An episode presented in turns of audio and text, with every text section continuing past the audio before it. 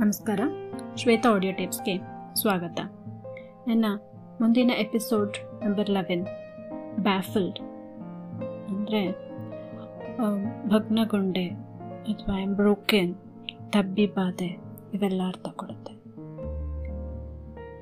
So ರಾಜುವಿನ ಹಿಂಸೆಗಳಲ್ಲಿ ಬೆಂದಿದ್ದ ನನಗೆ ಮತ್ತೊಂದು shock ರಾಜುವಿನ ಮಾವ ಹೊತ್ತು ತಂದಿದ್ದ. ಏನಪ್ಪ ಅಂತಂದರೆ ಡಿವರ್ಸ್ ಪೇಪರ್ಸ್ ಅಮ್ಮ ಕೂಡ ಸೈನ್ ಮಾಡಿಕೊಟ್ಬಿಡು ಅಂತಲೇ ಹೇಳಿದರು. ಜೀವನ ಇಷ್ಟೇನಾ ಅಂತ ಅನ್ಸೋಕ್ಕೆ ಶುರುವಾಗಿತ್ತು. ಡಿವರ್ಸ್ ಕೇಸ್ ಕೋರ್ಟ್ನಲ್ಲಿ ನಡೀತಿತ್ತು. ಅವಾಗ ಇನ್ನೂ ಕಾಲ್ ಸೆಂಟ್ರ್ನಲ್ಲೇ ಕೆಲಸ ಮಾಡ್ತಾಯಿದ್ದೆ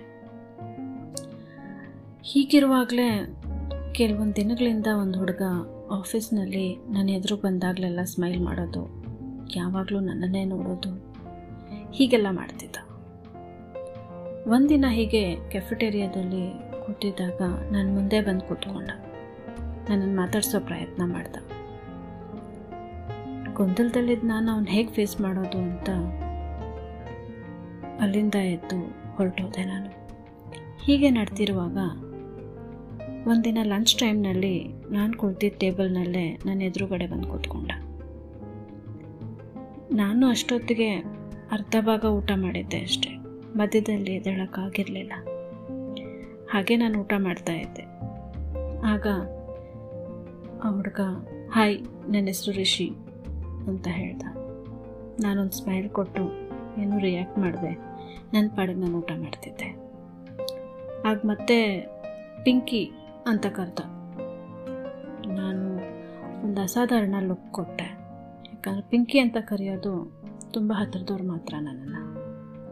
ಅದಕ್ಕೆ ಅವಾಗ ಅವನು ಸಾರಿ ಸಾರಿ ಸಾರಿ ಪ್ರಿಯಾಂಕಾ, ಅಂತ ಕರ್ತ ನನಗೆ ಗೊತ್ತು, ನೀನು ಎಷ್ಟು ನೋವು ಅನುಭವಿಸ್ತಿದ್ಯಾ ಅಂತ. ಜಸ್ಟ್ ಮೂವ್ ಆನ್ ಲೈಫ್ನಲ್ಲಿ ನೀನು ಪ್ರೀತಿ ಮಾಡೋರು ತುಂಬ ಪ್ರಮುಖ ಮತ್ತು ಪ್ರೀಷಿಯಸ್ ನನಗೆ ನನ್ನ ಫೀಲಿಂಗ್ಸ್ನ ನಿನಗೆ ಹೆಂಗೆ ಎಕ್ಸ್ಪ್ರೆಸ್ ಮಾಡಬೇಕು ಅಂತಲೇ ಗೊತ್ತಾಗ್ತಾ ಇಲ್ಲ. ನಾನು ನಿನ್ನನ್ನು ಮೊದಲನೇ ಸಲ ನೋಡಿದಾಗ್ಲಿಂದನೂ ಬರೀ ನಿಂದೇ ಧ್ಯಾನ. ನಾನು ಕುಂತರು, ನಿಂತರು ನಿನ್ನ ಹೆಸರು ಬದಿಸೋದೊಂದೇ ಕೆಲಸ. ಕಣ್ಣು ಮುಚ್ಚಿದ್ರು ಬಿಟ್ಟಿದ್ರು ನಿನ್ನ ಮುಖಾನೇ ಕಾಡ್ತಿದೆ.